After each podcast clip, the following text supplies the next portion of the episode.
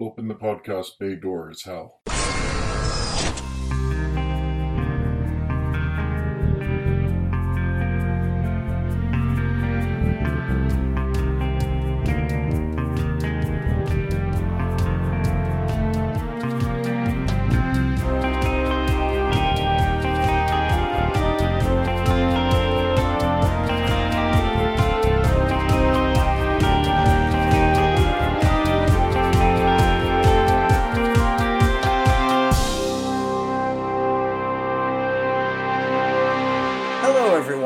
Welcome to episode 35 of Welcome to Geektown. I'm your host, Kurt Onstead. I've been a proud geek all my life, being into role playing games, board games, sci fi, fantasy, and especially superheroes and comics. And I want to help others join me in those pursuits. But I found that sometimes people can get overwhelmed or feel left out because they don't already have what some consider the requisite knowledge to be considered a fan. And that's where Welcome to Geektown comes in.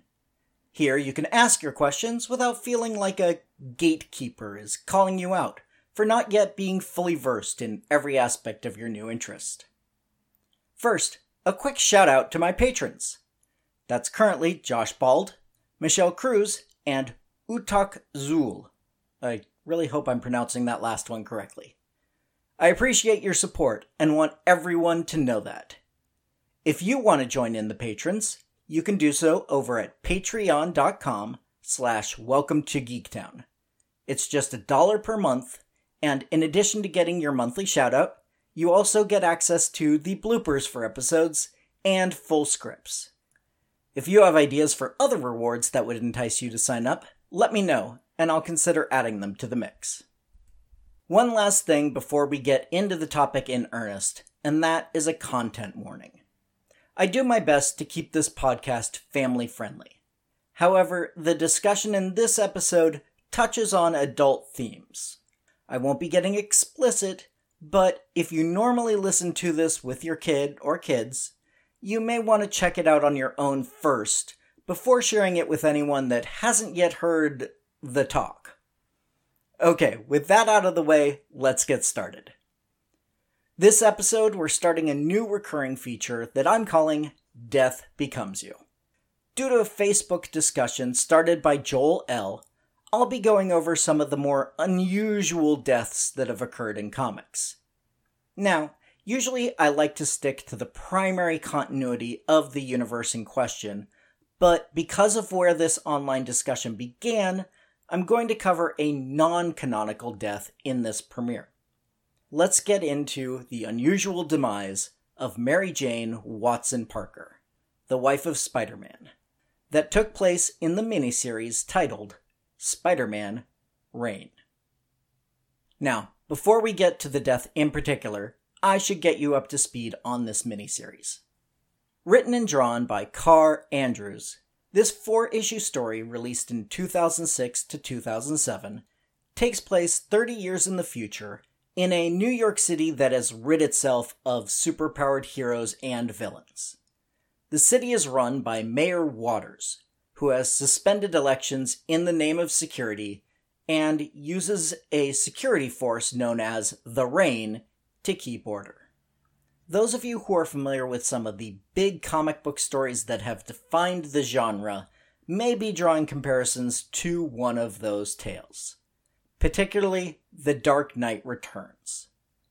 The book does not shy away from these comparisons.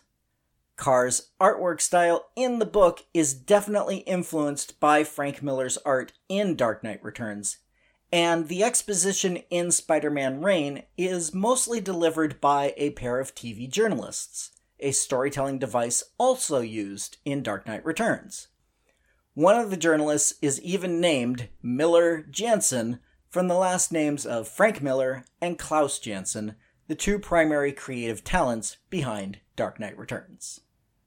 The story focuses around Spider Man's return from retirement at the behest of the very aged J. Jonah Jameson, who in this timeline is aware of Peter Parker's secret identity. Jameson has suspicions that someone in Mayor Waters' office, perhaps even the mayor himself, is infected by the Venom symbiote. This turns out to be true, with the mayor's assistant, Edward Sachs, being the one infected. Sachs slash Venom plan to use the new web security system, said to be able to keep out any attacks from outside, to instead keep all of New York citizens trapped inside the web and thus have an entire city to devour and turn into symbiotes themselves. Spider Man is eventually able to defeat Venom, as well as the Sinister Six that Mayor Waters agreed to release from prison and let leave New York freely if they first destroyed the Wallcrawler. Spidey's able to do all of this despite being out of practice for at least 20 years and being shown to be physically worn down as a thin, somewhat decrepit senior citizen. The series ends with J. Jonah Jameson on the air proclaiming that while crime is back to its pre-Reign levels, that since the heroes are back as well, that all is for the best. So, how does all of this tie into the death of Mary Jane? We'll find out right after this.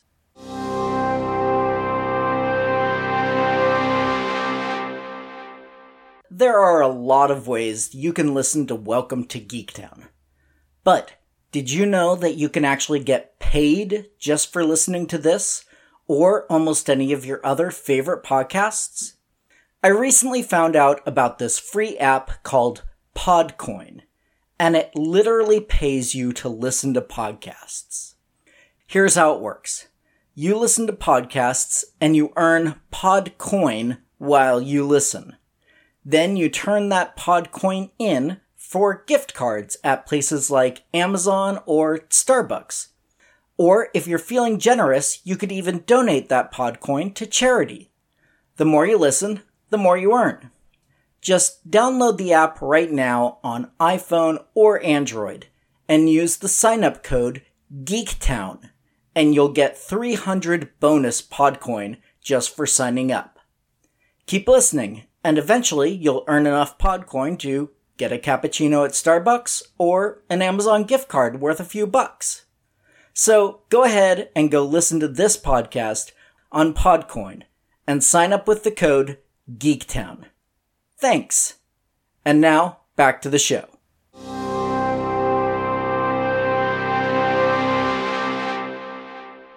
Now, let's get to the reason we're talking about this story in the first place, which is Mary Jane. In the first issue, we're introduced to a silent Mary Jane that Peter talks to, who we eventually realize is simply a hallucination of Peter's. It turns out MJ died of cancer years before the story opens. You may be thinking to yourself, cancer? That's sad, but it's not that unusual a death.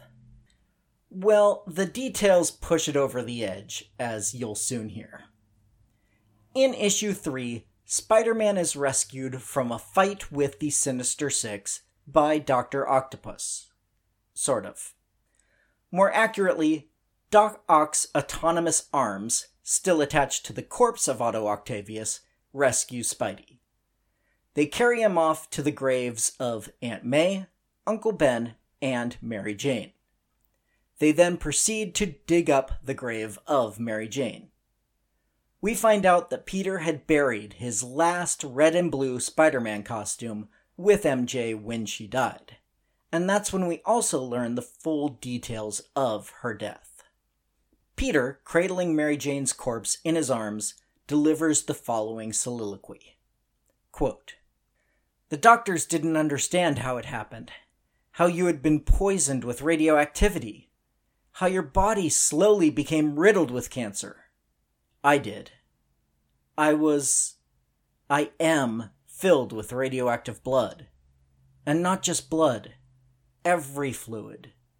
Touching me, loving me. Loving me killed you. Like a spider crawling up inside your body and laying a thousand eggs of cancer.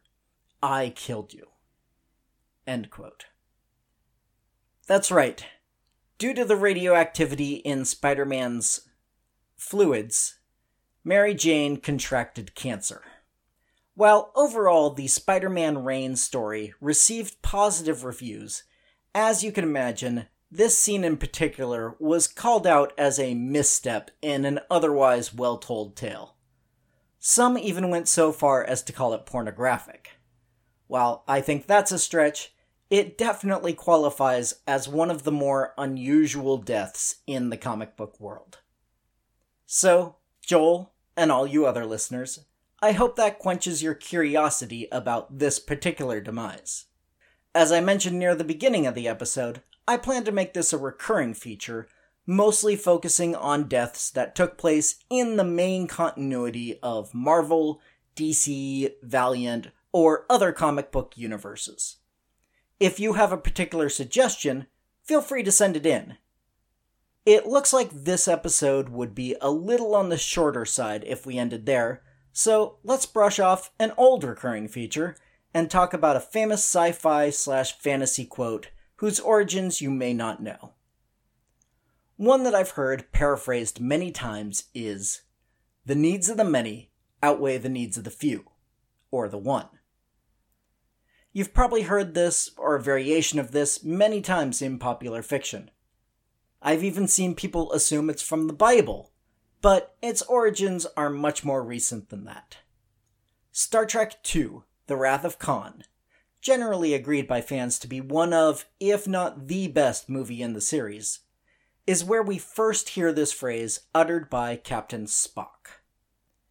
He uses this utilitarian logical axiom near the beginning of the movie to give command of the Enterprise back to Admiral Kirk. Then, near the end of the film, he again states this phrase when explaining why he sacrificed himself in order to save the ship from destruction. The phrase gets turned around in Star Trek III when Kirk sacrifices his career for the sake of saving Spock's Katra his memories, or one could argue his soul. And the resurrected Spock agrees to the sentiment when discussing whether or not to save Chekov in Star Trek IV, saying that it's not the logical thing to do, but it is the human thing. It's an interesting philosophical question, and one that Star Trek has argued both sides of over the years. That wraps up this episode of Welcome to Geektown. But don't forget, this show is powered by you, the listeners. I love to hear from you and find out what topics you'd like to learn more about. So please, send me an email at welcome to geektown, all spelled out, at gmail.com. Or leave a comment directly on the show notes at www.welcome2, the number 2 in this case, geektown.com. Other contact options include facebook.com slash welcome to geektown or Twitter at Geektown Podcast. Also, if you'd like to support the show directly, come join the Patreon at patreon.com slash welcome to Geektown for just a dollar per month to get access to full scripts of the shows, outtakes, and a monthly shoutout. You can also help the show grow by subscribing and giving a five star review over on Apple Podcasts to join the Geektown City Council which helps other people find the show so we can all tell them, Welcome to Geektown, population, us. Welcome to Geektown is written, narrated, edited, and produced by me, Kurt Onstead. Theme music is by Aaron Levitz, logo art by Archie September. All other sound clips are the copyrighted material of their respective owners, and no infringement is